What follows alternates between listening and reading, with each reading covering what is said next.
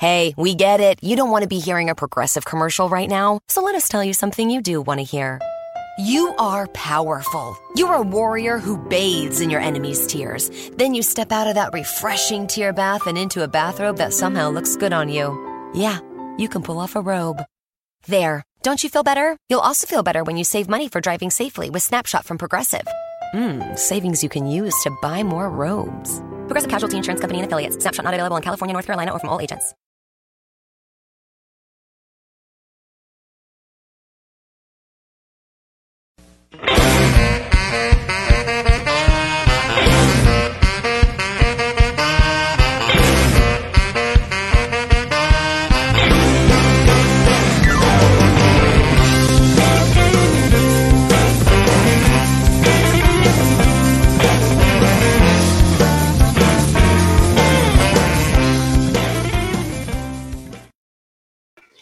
Hello, my friends. It's Andy at the Andy Falco Show, coming to you live from Brea, California on a Wednesday night.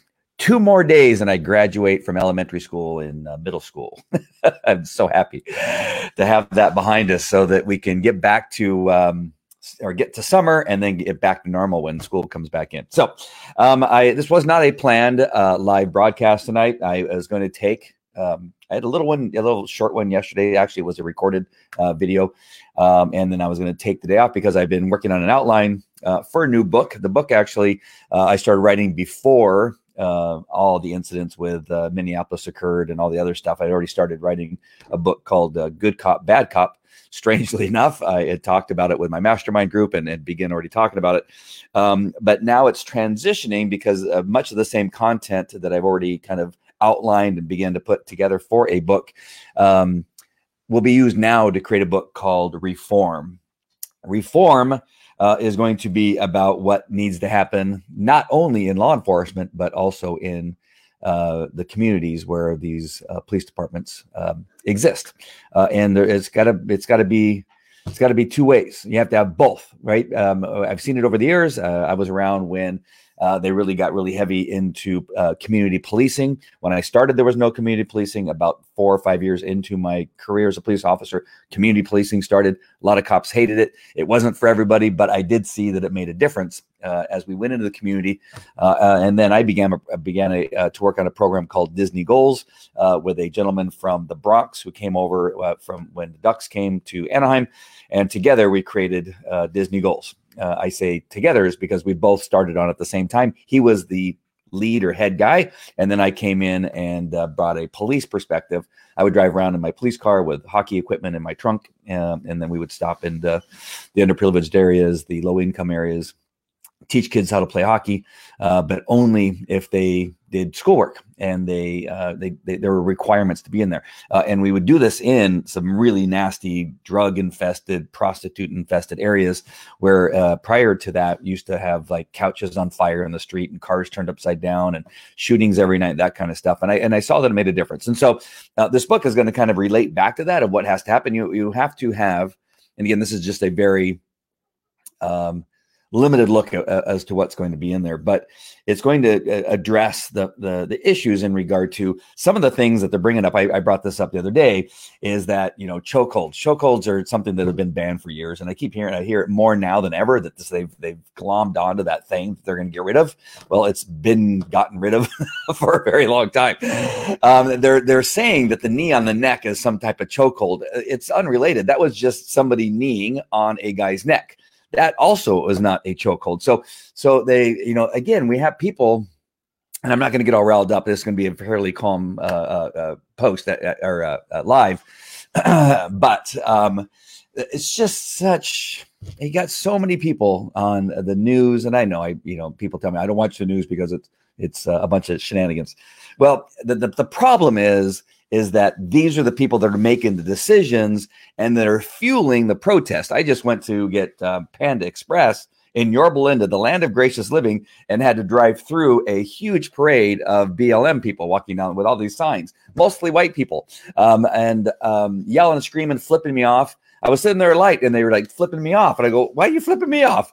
I go, do you know that I, you know, I investigate to bad cops. Why are you flipping me off? I wanted to say, but I didn't. But they were flipping me off. Like, what? Why are you doing that? I'm just sitting here at a light waiting for all of you with your signs. Uh, some of them misspelt. They're just like me. I can't spell either. But, you know, if you're going to walk around with a sign, you know, ask somebody, hey, is this spelled right? Because I'm going to be walking around for a mile and I can't spell law enforcement. Well, at least I thought I could, but I can't. Apparently, apparently some people couldn't. And it was, uh, some of them said F you and stuff. I said, what kind of movement is this where they're flipping people off for no good reason? And their signs are just like, wow, you're so just not helpful in this whole situation. But that's the thing, right? They're using chokeholds. We're going to get rid of chokeholds. Well, we got rid of chokeholds in the nineteen hundreds. Um, and um, uh, are you talking, uh, you know, the kneeing on the neck is not a chokehold. That is kneeing on the neck. Uh, for whatever reason, he decided to do that, and it was totally out of line. And so, and that's not the only thing, right? We have continuous stuff. The problem is, uh, one of the things I knew was happening, I mentioned it, you know, several uh, shows ago, is that cops are going to not want to go to work, and I don't blame them, and they shouldn't. And I'm and I'm and I tell you, you're crazy if you're a police officer, especially in Minneapolis, New York, Los Angeles, uh, Seattle, especially Seattle right now. Seattle's gone bonkers um, because not only do they now not want cops, but they only want black doctors. where, how, where did that that came out of nowhere? But apparently, they only want black doctors. Uh, in Seattle, um, because that's Black Lives Matter movement now. So black doctors, no cops. And and so, but if I was a police officer in any of those cities, um, and I know that's easy for me to say now that I'm retired, but there was, uh, you know, a time at ten or fifteen years, maybe twenty years that I, you know, maybe fifteen years that I was on that, um, you know, if that would have happened at that time in my career, I would, there's no way I was going to go to work. If, if I would, it, because you're being... You're being you're you're being micro. What was the word I'm looking for? You're under a microscope. That's what I'm looking for. You're under a microscope constantly, and not just not one person is watching you. The whole world's watching you. They're waiting for you to make a mistake, right? They're looking for you to make a mistake so that they can fire you and have you arrested, right? How can you go to work? Can you imagine? Uh, and cops have had to deal with this for uh, now probably about ten years, maybe a little bit longer. That everything you do is videotaped. Like, there is no other profession that I know of, really, maybe taxi drivers or, or Uber drivers, I'm not sure, where everything you do, you're videotaped now. You have um, a camera on your person, and I get them all the time because, again, I investigate police officers uh, to find out if they're doing good or if they're doing bad on a regular basis. Um, and so you have a you have cameras on your body so everybody can see what it is you're looking at and what's happening in your world. And you also have video cameras in your car. And everything you do is videotaped. Can you imagine that you have to go to work? Just let's think about this as a uh, as a secretary, as an attorney, as a um, uh, a a plumber, as a gardener, whatever it is you do. That everything you do is videotaped, and then somebody reviews it to make sure that you didn't do anything wrong. Can you imagine? Can you imagine what kind of pressure you're under to be perfect every day under every circumstance, right? In in your day as a secretary, I walked. Oh, let, let me talk about the guy, the uh, the the uh, the worker at uh, Leslie's Pools that I had to go to the other day, and he was on the phone with a very difficult call. I heard every moto, and I was going, I was getting frustrated listening to him repeat things over and over again, say, "No, sir, that's not what it is you do." And he's like going, "I don't know what you want from me, sir," but, but you know, he was beginning to get frustrated. Right. And just imagine having that camera on and him just being frustrated would be enough for him to get fired. Can you imagine that you are videotaped every second of your shift? And if you are not perfect, you will either be fired or you'll be arrested. That is the world that police officers live every day. The difference in which it makes it more difficult is that sometimes you're being shot at. Sometimes you're you're they're trying to run over you with their car. Sometimes they're spitting on you. Sometimes they're throwing stuff at you. Sometimes you are trying to knock on the door and they're shooting through the door. And now you have to make the perfect decision every time. And if you don't, you will be fired or arrested. I'm using those two things because we are seeing it every day on the news. Every day there's a cop either being fired. Well, I mean, that's suspended. Suspended. Fired and arrested every day. And this is not, and I'm not being, I'm not, you know, hyperbole. This is not hyperbole. This is real. right? Just watch, just read, just read the Facebook postings, watch the news. Every day, somebody's getting suspended, fired, or arrested in law enforcement without really any due process. And so every day you're being videotaped. I just want you to, I, I, I'm repeating that a little bit, maybe too much. And I, I know I, that I do that a lot and people get on me for doing that sometimes, but I really feel like sometimes I have to make that point. I learned as an instructor for law enforcement and for civilians for many, many years that you do have to repeat yourself because sometimes you're not listening the first time you say it. And then you have to say it three or four more times before it actually clicks. And some people that pay attention are going, how can you repeat? How can you repeat yourself so often? It's because I've learned that I have to repeat myself, especially on the important points.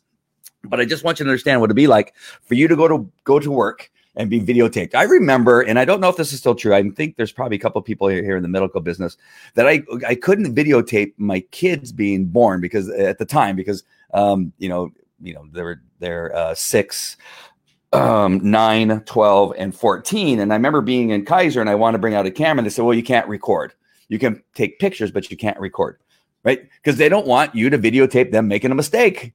That's why, right? Nobody wants to be videotaped every day of, of an entire twelve and a half hour shift when you sometimes get tired, you get cranky, and you may say the wrong thing, and you're going to get suspended, fired, or arrested.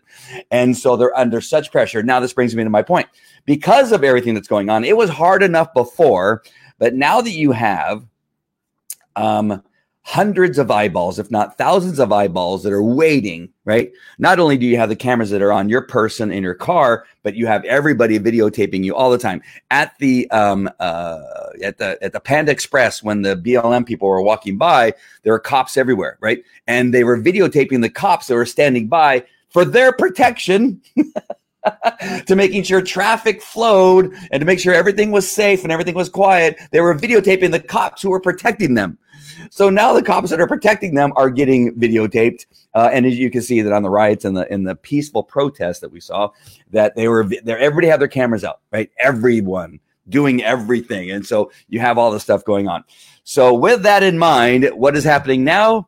Police officers are retiring early. Um, some of them are just resigning, uh, and the numbers are going to get bigger and bigger each day that this goes on. I, I understand six hundred New York Um, police officers have turned in their uh, resignation papers. Uh, I'm, I'm guessing most of that are people that have kind of, kind of probably stayed beyond their retirement date uh, to get some more money and to, to kind of build the um, the chest up. And now they're going, it ain't worth it because I'm going to either get arrested or suspended, and it's going to cost me everything that I've saved up. So they get out. You want to get out before something bad happens, where they can deny everything you put into that um, Uh, into that pot, into your retirement pot, right? And so six hundred, that is just what I heard today. Uh, who knows how many it's going to be? I'm sure Los Angeles cops are doing the same thing. Uh, oh man, I, I, I'm, I'm imagining Seattle's cops are probably retiring like crazy. And then uh, Minneapolis and Chicago, you're going to have thousands of police officers retiring. So why is that a big deal? Well, Um, it's a big deal for a lot of reasons. Um, we're going to be now shorthanded because you can't hire cops fast enough. You'd have to look literally at thousands of candidates before you can hire just a couple. You, it, it's, it's hard to find a candidate for law enforcement because the people just get disqualified for all kinds of stuff. They have a history of theft. Um, you go to their neighbors during the background investigation and say, hey, what do you think of Jimmy John that lives next door to you? And they go, well, uh, Jimmy John has lots of parties. And, uh, you know, uh, one day we heard him shooting his gun in the backyard. Right. But, but on, his, uh, on, on his application, he forgot to write that part about shooting the gun one night, but which actually was his friend. And then they get disqualified. Uh, then you get into the psych test, right? The psych test, they almost, I'd say the majority of people get um, uh, disqualified. Yes, son, gets disqualified um, during the psychological. And then you have the physical and medical, where we lose a whole bunch of others because of, I almost didn't make it because of my high blood pressure. When I was twenty, uh, twenty-two, I had high blood pressure and I almost didn't pass L A P D's and uh, Anaheim's. Um, and so as all these people are retiring, thousands of cops across the United States are retiring. Now there's going to be a big hiring. Oh, not maybe not, maybe because they're not being funded. So forget about that. So you're going to have the two or three that you're trying to find. Police departments are going to be fighting over a couple of these because when you, as a, uh, and those of you that have uh, uh, applied for law enforcement, you know, you don't apply for just one necessarily. I applied for Um, uh, I p- applied for um, L A County Sheriff, L A P D, Fullerton, Anaheim, uh, La Palma, Fountain Valley, Santa Ana. Um, I think I want to say San Diego. I, I, I either I got the application, never turned it in, or I turned it in and never got a call. One of those two. Um, what else? There were about ten departments that I applied for. Uh, and like what happened to me, I got hired by L A P D and Anaheim at the same time. Uh, and because Anaheim hired me about four hours before L A P D, I went to Anaheim. And plus, I'd already been a reserve at Anaheim. And so you're going to have departments that this happens a lot because you have them. You're, they're applying out there with ten, fifteen police departments. And now they're going to get this one candidate who's really good out of all the hundreds that they've tested. And now they're going to be fighting over it. And now what happens is it's just so hard to fill um these uh, positions when everybody's left. So that's one problem. It's going to be really, really hard to find. And, and so, of course, what happens when you don't have enough officers, the response time to calls, which is one of the prides of most departments. When Anaheim was able to get the uh, response time down to just, a, uh, you know, I don't want to give the number because I'm really not sure what it was at the time, even though I worked in dispatch for a while. Um, the, the goal was to have it down to a minimum. Uh, and I, I see sometimes people from Anaheim that are watching, but you want to get there fairly quickly, right? You you want there to, you know, be response time of something like thirty seconds to a minute. You don't want there to be a really long response time. But as you reduce your officers, then response time gets longer because now it sits on a call. So what I would do quite often as a canine handler, because we weren't assigned a beat as a canine handler, which was one of the great things about being a canine handler, is that I would clear a whole bunch of calls that are holding because there could be a backlog of calls that are holding, and most of them are like audible alarms at buildings. Uh, somebody heard a noise in their backyard. Um, suspicious person walking around a neighborhood that nobody in the neighborhood recognizes and they see them. And you have a whole bunch of those calls holding quite often, twenty-five, thirty of those calls that are just sitting around. And because I, my patrol as a canine was the entire city of Anaheim, which is a pretty good city. What I would do is I said, hey, give me five of those calls and I'll, and I'll take them one, two, three, four, five in a row going in that direction, and I'll just clear them. Because in most cases, if it was a suspicious person, if you, if it's been holding for five to ten minutes, by the time you get there, the person usually walked on. Um, on occasion, they'd still be there. And then like on that one call that I told you about a couple of days ago, I got in a fight with the guy that was still there. I went and handled it by myself. Uh, I went to, hey, uh, you know, I got called about you, and the guy attacked me and tried to pull my gun out of my holster, and we were fighting on the ground for a long period of time. Uh, but that was one of those calls that I went to like just to clear it because it was just sitting there and nobody had taken it, and I went and cleared it. But minus that one, you usually can clear a whole bunch.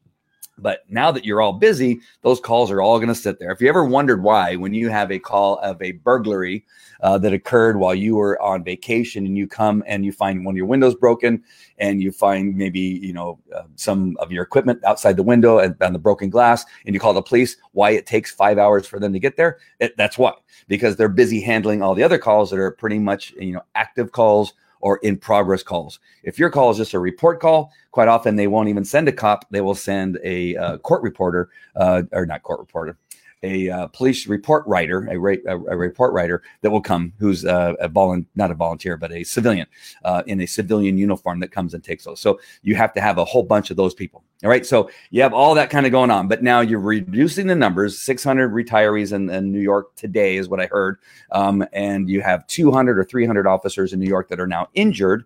Many of them will probably take a retirement, and they'll probably be so injured that they can't go back to work, and traumatized that they're too afraid to go back to work. So out of the two or three hundred that are also injured right now, there's a likelihood that many of them will go on a medical retirement. And then you got all your six hundred that are retiring early. That is around a thousand officers, which in, in a very large police department, what do they have? thirty thousand officers, something like that. Uh, that is, that's still significant. These are senior officers. These are officers in, that are probably most likely detectives, uh, higher ranking, uh, you know, in the sergeants and lieutenants and that kind of stuff. You're going to lose all those people. Okay, so you got that. What's the other thing that we need to worry about? And Dan Bongiorno on his show today brought this up, and a very important uh, aspect of it is that you're going to lose, especially those that are retiring early uh, or as close to their retirement as possible. It that is that um, you um, lose all the experience of these detectives that have been working for ten, fifteen years in sex crimes, in in burglary, in auto theft, in uh, robbery, homicide, in, uh, uh, uh, you know, a vice, in uh, major narcotics. So you have all these guys that are now at that retirement age, but they're continuing because they're just really good at what they do, and they love it. They love solving crime. You got cold cases that all these people are, are um, uh, solving. All those people are going to be gone. that's a lot of experience. It's a lot of uh, of of knowledge. Uh, if you're talking New York and Los Angeles, even Anaheim in some levels, and Santa Ana and some of the agencies that has a lot of crime where these kinds of things have occurred, that you you have some really good cops with some really um, uh, strong um, experiences and intelligence that are now no longer part of a police department. And now you're going to be stuck with a bunch of officers that don't have very much experience, uh, that don't know what it is they're doing. Um, and so it, it's, it's, it's another big problem. You, so it, it's just like it, the craziness of all this, uh, because of, of one guy. Now I know there's people saying, well, it's systemic. I'm, I've told you it is not systemic. I work Anaheim twenty-one years, and I don't know of anybody that did anything to anybody because of what their race was. And, and I know that's easy for me to say, and you would never be able to prove it, but I'm telling you, if there's any other Anaheim officers on here that I work with, um, if you can think of one, maybe one in twenty-one years, maybe one in thirty years, I don't know, but I, I just never saw it. Now, do we say things in the locker room about certain things? Are we, uh, do we joke around that kind of stuff? Every, you know, listen, we're, we're, I'm not a child. You're not a child. We know what happens in locker rooms and the hockey locker rooms and the things that are said about, uh, you know, you being Asian or you being Mexican and that kind of stuff. That stuff happens all the time. Hold on. I got to see what my son wants. Yes, son. He just said you're staring at me. Yes. Can you go to Josh's house? Uh, son, it's eight o'clock. And I know. You can go over there for thirty minutes. Go say hi for thirty minutes and you can come back. Um, He should have seen the look. If you'd have seen the look that he gave me, you would have said, said yes too. All right, back to the thing. So sorry, uh, I had to take a break there. That's what happens when you do a show at home. Um, so it is sad. It, it, it's um, I don't know what we're gonna do.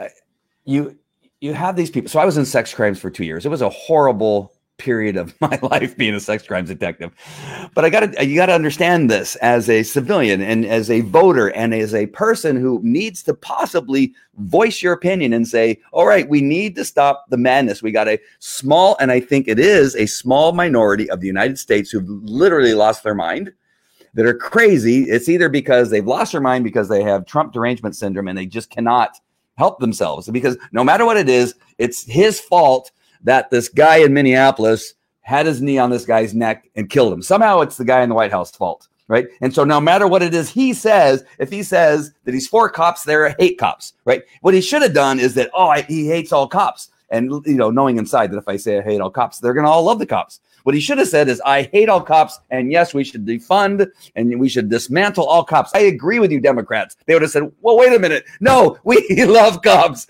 We want more cops. We want to hire cops. We want to pay cops more. That's what would have happened.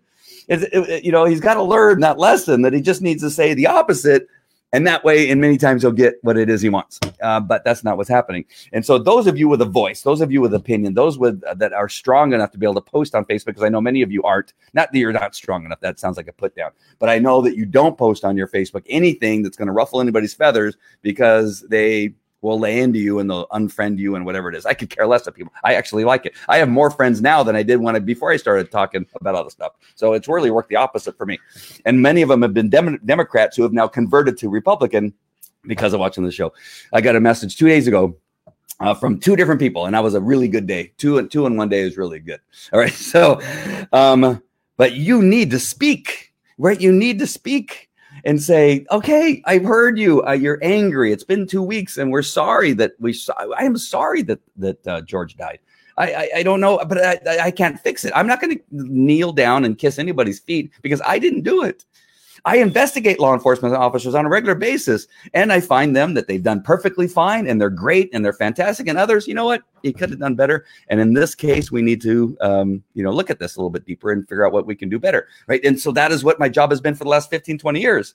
So I, I'm doing stuff. So I, I, I don't need to apologize for who I am and what I do, and what my, maybe what I've said back in the past in joking at the locker room. Again, we are not children. We have said things, right? Like even people like that have one eye, like, you know, we said something, hey, a pirate, come over here. Like we say stupid stuff. It doesn't mean I'm racist against pirates or racist against people that only have one eye, right? It's just that we say stuff in joking. Um, and that is, I was called Mexican the entire time that I was a cop. They would say, "Hey, Mexican, get over here. Hey, Mexican, go tow that car for me. Hey, Mexican, write the ticket. And I'm going to go, I'm going to get the information for the report. Hey, Mexican, go get something out of the trunk because, uh, you're a Mexican, go get out of the trunk." And I would say, you know, F you. And then I would probably sometimes go do it. Sometimes I'd say F you and not do it. But that's kind of how we spoke to each other because that's just what we do. It doesn't mean that my best friend that I was there for the birth of his children, who used to call me Mexican, was a racist. We were best friends. We did everything together. We traveled together. We traveled the world together playing hockey. Um, and that is just the way that it is. So get over it. Like you're just, people are just so freaking over the top sensitive about so many things. I'm not telling you you're being too sensitive about George Floyd. That is a tragic homicide that occurred in Minneapolis, Minnesota. It's not all of our fault. It's not the cops in Seattle's fault that something happened in Minneapolis, right? It's not the cops in New York. It's not the co- It's not even the cops that are in the same police department necessarily. Whose fault it is, again, is the leadership within that city who didn't take charge of their police department and let them kind of get out of control. And so we're going to lose uh, these cops that are retiring early. We're going to find it difficult to hire new cops. And so what we're going to have is a, if they if they don't defund and, and um, uh, disable or dis uh, uh, disassemble, what's the other, what's the word? I, I had it and I've said it a hundred times already. Um, oh, you know what I'm talking about. Just take away law enforcement, which again, I, the likelihood of that happens is very slim. But you're going to have a bunch of rookies. You're going to have people doing the job that they don't know how to do. Oh, I know what I was about ready to tell you. As a sex crimes detective, you know, there's um, uh, we, there were four sex crimes detectives in Anaheim Police Department. And we were actually pretty fat at the time. Um, as a matter of fact, four detectives for one unit actually was not that bad. However, each of us, I want you to listen to this.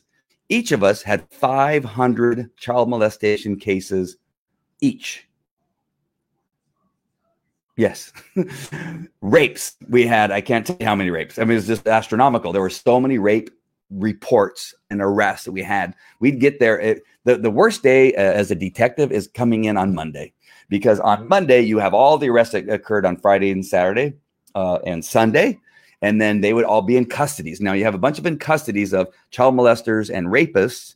You know, each of us would maybe have five to ten uh, in the jail that we would have to determine whether we had enough to keep them, or and then go to the courts and get you know uh, you know uh, a D A to file the case so the person would stay, or if we didn't have enough, we they would have to kick them and then but we we'd still investigate. It just means we couldn't keep them in jail. So we'd have those five or ten cases from the weekend every Monday, and we'd be working those through the week as additional cases came in, because they didn't only rape on weekends, they didn't only uh, molest their children on. on Friday, Saturday, and Sunday. They also did it on Tuesday, but you would, you would get, you know, the one or two. So you'd have the five or ten from the weekend, you'd get the rest that you would get during the week, and then it would all start over again. And so by the, by, you know, in a very short period of time, you're buried in hundreds of child molestation cases and rape cases, right? As a, as a sex crimes detective, you would also get child abuse cases. It wasn't just sex, but you would also get child abuse cases. You would get elder abuse cases. We got, um, Uh, uh, terrorist threat cases, everything, every, all those fell under that heading. And so you have hundreds and hundreds of cases that four detectives are trying to solve uh, and, and, and uh, prosecute uh, on a daily basis. And you never catch up. All right. You never catch up. That's just Anaheim Police Department. We're talking about departments all across the United States have detectives that are doing that. And when you're talking about defunding and dismantling police departments, what people are thinking is that it's just, the only thing a police department is the, are these patrol cops that are in uniform. Well, when you when you when you are firing and suspending and um, and arresting uh, street cops for what it is you're seeing on videotapes, who do you think has to come in and fill those positions on the street? Detectives. You have to pull detectives out of detectives and say, "Listen, we we know you have four or five detectives uh, in robbery or homicide, but we we need cops on the street." Because those calls are coming in rapidly, you know, forty, fifty a night that one ho- officer has to handle, or two officers. It's a two man uh, cars. So they're going to have to now begin to pull people out of detectives. And now you're being reduced. So if your child gets raped, uh, if your um, child gets kidnapped, if one of your loved ones gets hit by a hit and run driver, if, um, Um, somebody gets shot in your family, if somebody, uh, you know, if a robbery occurs and um, your car is stolen, then you're just going to be out of luck with an investigation that's going to happen very quickly, because it's going to sit on somebody's desk. It's going to sit in these file cabinets, not in oh, the file cabinets for sure. Yeah, these file cabinets, and they'd have different colors for a, uh, a case with lots of evidence, or a kind of a case that's kind of like wobbly, and then a case that is kind of like, well, we we we do have a dead body, but we just have no evidence, and so the, it just kind of sits there. So that would be a different color. Um, the ones that are hot are the ones that get worked, right? You have uh, witness statements, you have evidence, you have uh, a name, you have something like that. Those are the ones that get worked first. Then the other ones that don't have very much evidence and but have something, but you know they're kind of borderline whether you're going to go anywhere or not. Those get worked next. If you if you if you get through the ones that you have a lot of evidence and it frees you up, then you can go to the next set of cases. Uh, you rarely get to the cases that have no evidence. Those are called the cold cases, right? Those are the cases that go cold because you have nothing, and then you have to have a whole nother department or a whole nother detail that works cold cases to handle the cases where we've never had anything really to work with, uh, because you have to prioritize. You prioritize the ones where you know you have a dangerous felon on the loose and you're very close to catching them. Those are the ones that have to work first. So I hope I hope that I'm uh, defund yeah, and and uh, yeah, uh, just uh, take apart. Um, and so, do you see where all this is going? And I and I hope that this isn't confusing. I just wanted to kind of come on and, and talk about that. It's just not the street cops are going to be affected. It's just not the street calls that get affected. When you remove the street cops that are being recorded and arrested and suspended and fired. Um, then you have to now, you have to fill those spots, because that's where it starts. So everything starts on the street. And if you only say you go from thirty cops on the street during a shift, and it's just a random number I'm picking, thirty, but now you've have, you know, five less, that is significant, right? So in Anaheim, it's broken up into five sectors, at least when I was a cop. I'm not sure if they're still doing the same thing. I think they went to six, if I'm not mistaken. I could be wrong. But let's say, you know, when I was a cop, they had five. And five, so Anaheim Hills, you had the Disneyland area, you had the northern area in the downtown area. Uh, then you had the uh, area near Brookhurst and Euclid, which is sector two. And then we had sector one. Again, they could be completely different now. But sector one was out way out in the west and over by Knott's Berry Farm. So you had sector one, two, three, four, five, uh, Anaheim Hills being five. And with each one of those sectors, uh, on a night shift, you would have about five cop cars out there. They're all single man cop cars. On occasion in the uh, Jeffrey Lynn area or some of the downtown areas on the weekend, you would have two-man cars on occasion, depending on what was going on. We had a lot of gang activity. But for the most part, it was one-on-one. So if you if you lose, right, that's five, ten, fifteen, twenty, twenty-five, right? twenty-five cops on the street during a shift. You'd have motorcycle cops riding around. You'd have the helicopter. You'd have some gang enforcement out there running around, that kind of stuff. But as far as street cops handling calls, you have twenty-five cops. If you lose five of those cops due to being suspended, fired, or arrested, uh, in that on that shift, that is significant. Now you're down to four cops in a sector the size of Anaheim Hills, which is a really big area. And you go to calls together. You always go with two cops. Two cop cars go together on most calls. So domestic violence call, two cops go. Now you have another domestic violence, or maybe you have uh, some type of robbery. You send two cops. Now you're done. All the other calls that are coming in, there's nobody to handle those calls. Sometimes they'll send a, a car from another uh, sector. But again, we're down, right? We're already down in a very large city with hundreds of thousands of people. And during, you know, when you're open and have Disneyland going on, all that kind of stuff, you got, you, you triple the population of Anaheim. And do you see where this problem begins to begin? And I hope all this math isn't hurting people's brains and I'm, I'm losing people, but I'm just trying to explain how this is just not as simple as what it is that they're, they're, they think it is. Because again, you have many people that just don't know what they're talking about. We're going to defund, which means you're going to have to not hire any more cops. Um, there's not going to be any raises. You got a bunch of cops that are going to retire because they're not going to want to to go down in grade. They want they're going to want to retire at the highest level uh, that they're uh, retiring now, and so there's no reason for them to stay, especially if they're defunding and reducing the amount of uh, money that's going to be going into the police departments. And so they're going to say, you know, we don't have any more money. What what what is it? Can we do?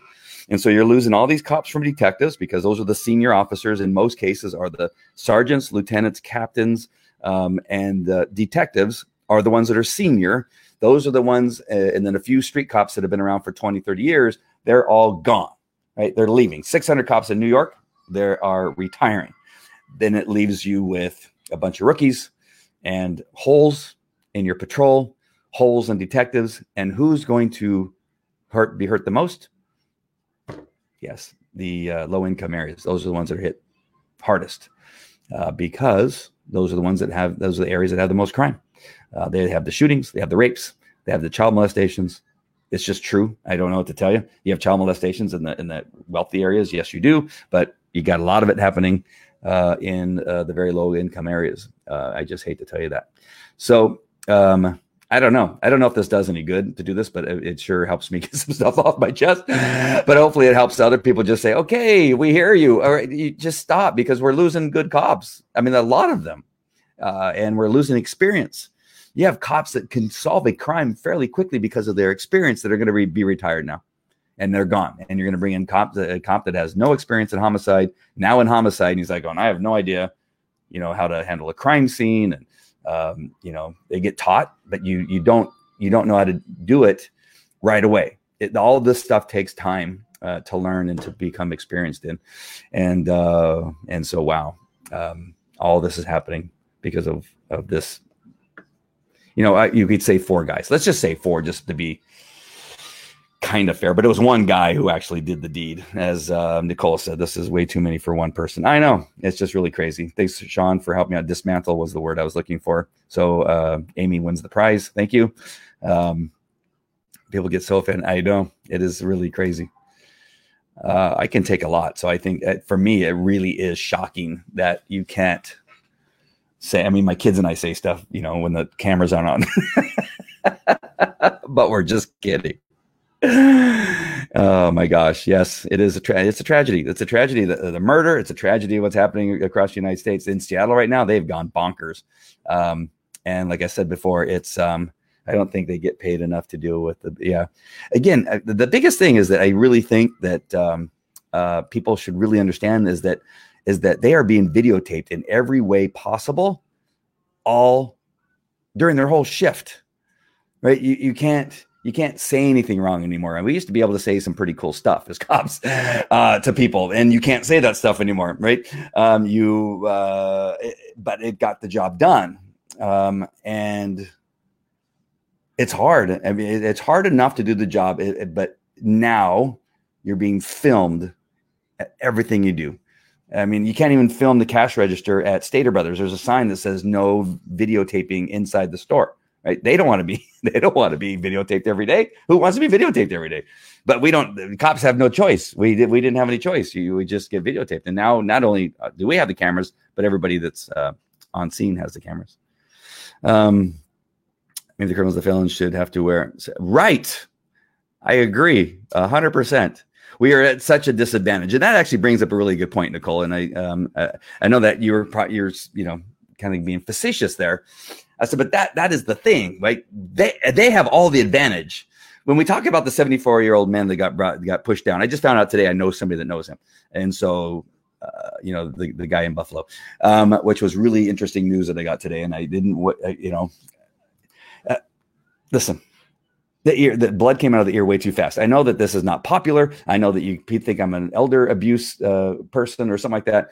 Um, but he's known. He was known by not just what I just learned today from a, a friend who knows him. Um, actually, he's a family member. Um, but other cops in Buffalo have said the guy has been an agitator for days. We were trying to get him to leave, and he wouldn't leave. And he, he keeps coming in. He keeps, you know, saying stuff, and he knows how to, you know, how to get in the middle of stuff so that he causes, um, you know, stuff to happen. And it was just, they just got frustrated with him. And then they say, there's no way that that blood came out of his ear. That it is impossible, based on what all of us know that have been doing this job for a while, that when you hit, when you fall back, uh, and he falls back like a prop, uh, what do they call it? Not a prop fall. Um, pratfall, right? And he falls down like Chevy Chase uh, on Saturday Night Fever, um, and the ear, the, the ear is bleeding at impact. Now, I would, I, at a, you know, the injury there's uh, on the back of the head, I could see bleeding on it. You'd see no blood there, but yeah, the blood coming out. And so this is where the, the cops are disadvantaged, and this is where I'm going with this, is that we're constantly, and we have been, I was set up as a cop, and that's before all this stuff started happening, that they have all the advantage. They can make things look and begin to record at the right time, like, you know, get in our face and say something, you know, we're gonna, I'm gonna, you know, whatever it is, and then and they go, no, stop, what are you doing, right? Uh, and they do all this stuff to make it appear as if the cops are being more forceful and, um, inappropriate uh, because they have all the advantage. They always have the advantage. They have the advantage with the weapon. We cannot shoot until we feel threatened first, right? They can be first to draw the weapon. We have to be second. you know, in, in many cases. Um, and so there's always this advantage, and the cops are at a disadvantage, yet they're the ones being videotaped all the time. So uh, that's kind of where I was going with that, um, that comment, Nicole, is that, yeah, you know, it'd be great if it was fair ground, right, where they were videotaped all the time. And, um, uh, and, and so, so that it was like even Steven, and it's not, um, even Steven, haven't said that since second grade. Um, and so there's just some things you need to keep in mind. So I hope I didn't get did too far off track and didn't go too far. Uh, I'm going to have an outline for uh, the book. I will probably be speaking most of the book through Facebook Live. And so look over the next couple of days. I'm not sure if I'll be ready for the first uh, part of it uh, tomorrow or not, but at least over the weekend, uh, expect me to do a couple of shows, which are going to be, what I do is I speak the book. I then transcribe the words that I use in the Facebook Live, and then I edit it and kind of put some filler in there. And then that's, uh, you know, it becomes the chapters and books. I've done it a couple times now, and it works really well. So uh, stay tuned for that. All right. So um, just concerned about the number of officers that are retiring, and um, uh, and um, it, it's it's all the, the senior officers that have been around for a long time, that know what they're doing, and they're going to leave you with a very young, inexperienced police department that doesn't have the officers to uh, handle all the calls that are going to be, be coming in for service. It's just going to be a nightmare for just a little bit. All right. Uh, let's see here. The first time I saw the video of the elderly guy falling, I thought someone had thrown a mannequin down in front of, yeah, yeah. He, he's not an innocent, like just an innocent seventy-five year old man that was like, you know, dragging his feet. He, you can see him in other videos. I've seen him in other videos before all that happened, where he's walking around perfectly fine, and he's arguing with people and, and yelling at them. And they're telling him, dude, you're going to get punched. Why are you doing this? Why are you such an agitator? And he's walking. He's not an un, you know, like an unhealthy, like frail old seventy-five year old man. He's actually pretty spry, and um, was walking around agitating the agitators. Right? it, it was not like he was like, oh, I'm an old guy. No, that's not what it was. Um, and so, Um, uh, there's got to be more that's going to come out about that, I'm sure. Um, I just, I, I've seen a bunch of pictures, close-ups, zoom-ins and stuff like that. I just don't necessarily put those up until I feel comfortable that it's the real thing. Yeah. What's going on in, C- uh, in Washington, Seattle. Yeah. They took over uh, City Hall, a, um, an A O C type, um, uh, council member. Uh, opened the doors to City Hall and allowed uh, all the Antifa, uh, B L M uh, people inside uh, City Hall is what I was what I saw, uh, and they're they're in there protesting and took over um, City Hall, and um, of course they want to um, dismantle the police department uh, and defund it both, and they their demand to have only black doctors or black doctors um, uh, in the medical field. Um, I say, if he's black and qualified, I'll take a black and qualified uh, doctor. I don't care. Uh, how about just having qualified doctors? How about just having qualified police officers? um, but um, uh, and they may have taken over the police department too. Uh, that is possible too. But I know for sure I saw what appeared to be City Hall. Uh, uh, you know, that was hundreds and hundreds of people inside there on the stairs and on a on a. Uh, you know, a bridge that went across somehow. I'm not sure what it was, but oftentimes the police department is attached to City Hall. So it is possible that they got into the, the police department too. Um, I haven't really watched that part of it. I was watching a couple other things uh, lately, so I missed that. All right. So thanks for watching. Again, this was a very impromptu uh, uh, live. I don't know if you like these very much because I kind of just talk about what's off the top of my head. Um, I don't think that it is, is that smooth, but uh, but I just I'm really concerned about what we're going to be left with with police. If they're not defunding them and dismantling, we're going to have a skeleton crew of young cops uh, and have very difficult time trying to hire police officers, especially if they're not paying them uh, and they're reducing their pay. It is uh, I'd rather go work somewhere else. It's it's um, and and again in California we were paid. Like right now, it's one hundred six thousand dollars as average pay annually for California. The next closest one is thirty thousand dollars less. The next state, thirty thousand dollars less. So everybody is down into the seventy thousands, and many cop, their police departments are down in the fifty thousand dollars to forty thousand dollars annually. Um, you can't find good quality people to work for that amount of money, to get shot at uh, and to get kicked and spit on and, and called mother effer and um, the names that we get called on a regular basis. It's just not possible. All right. So there you go. And I, uh, I really appreciate your guys' attention and time. Uh, I appreciate that you share. I, I see that you guys share out my videos a lot, and I, and I appreciate that. I, I hope that you continue to do that. Uh, and I love that you comment. Those, those are all, that's all good stuff. And I just really appreciate uh, all of you uh, for all the time that you take to, uh, to watch and spend your, your time with me. Uh, it, it really is greatly appreciated. All right. Thank you very much. I'll see you on the next one. Take care. Bye.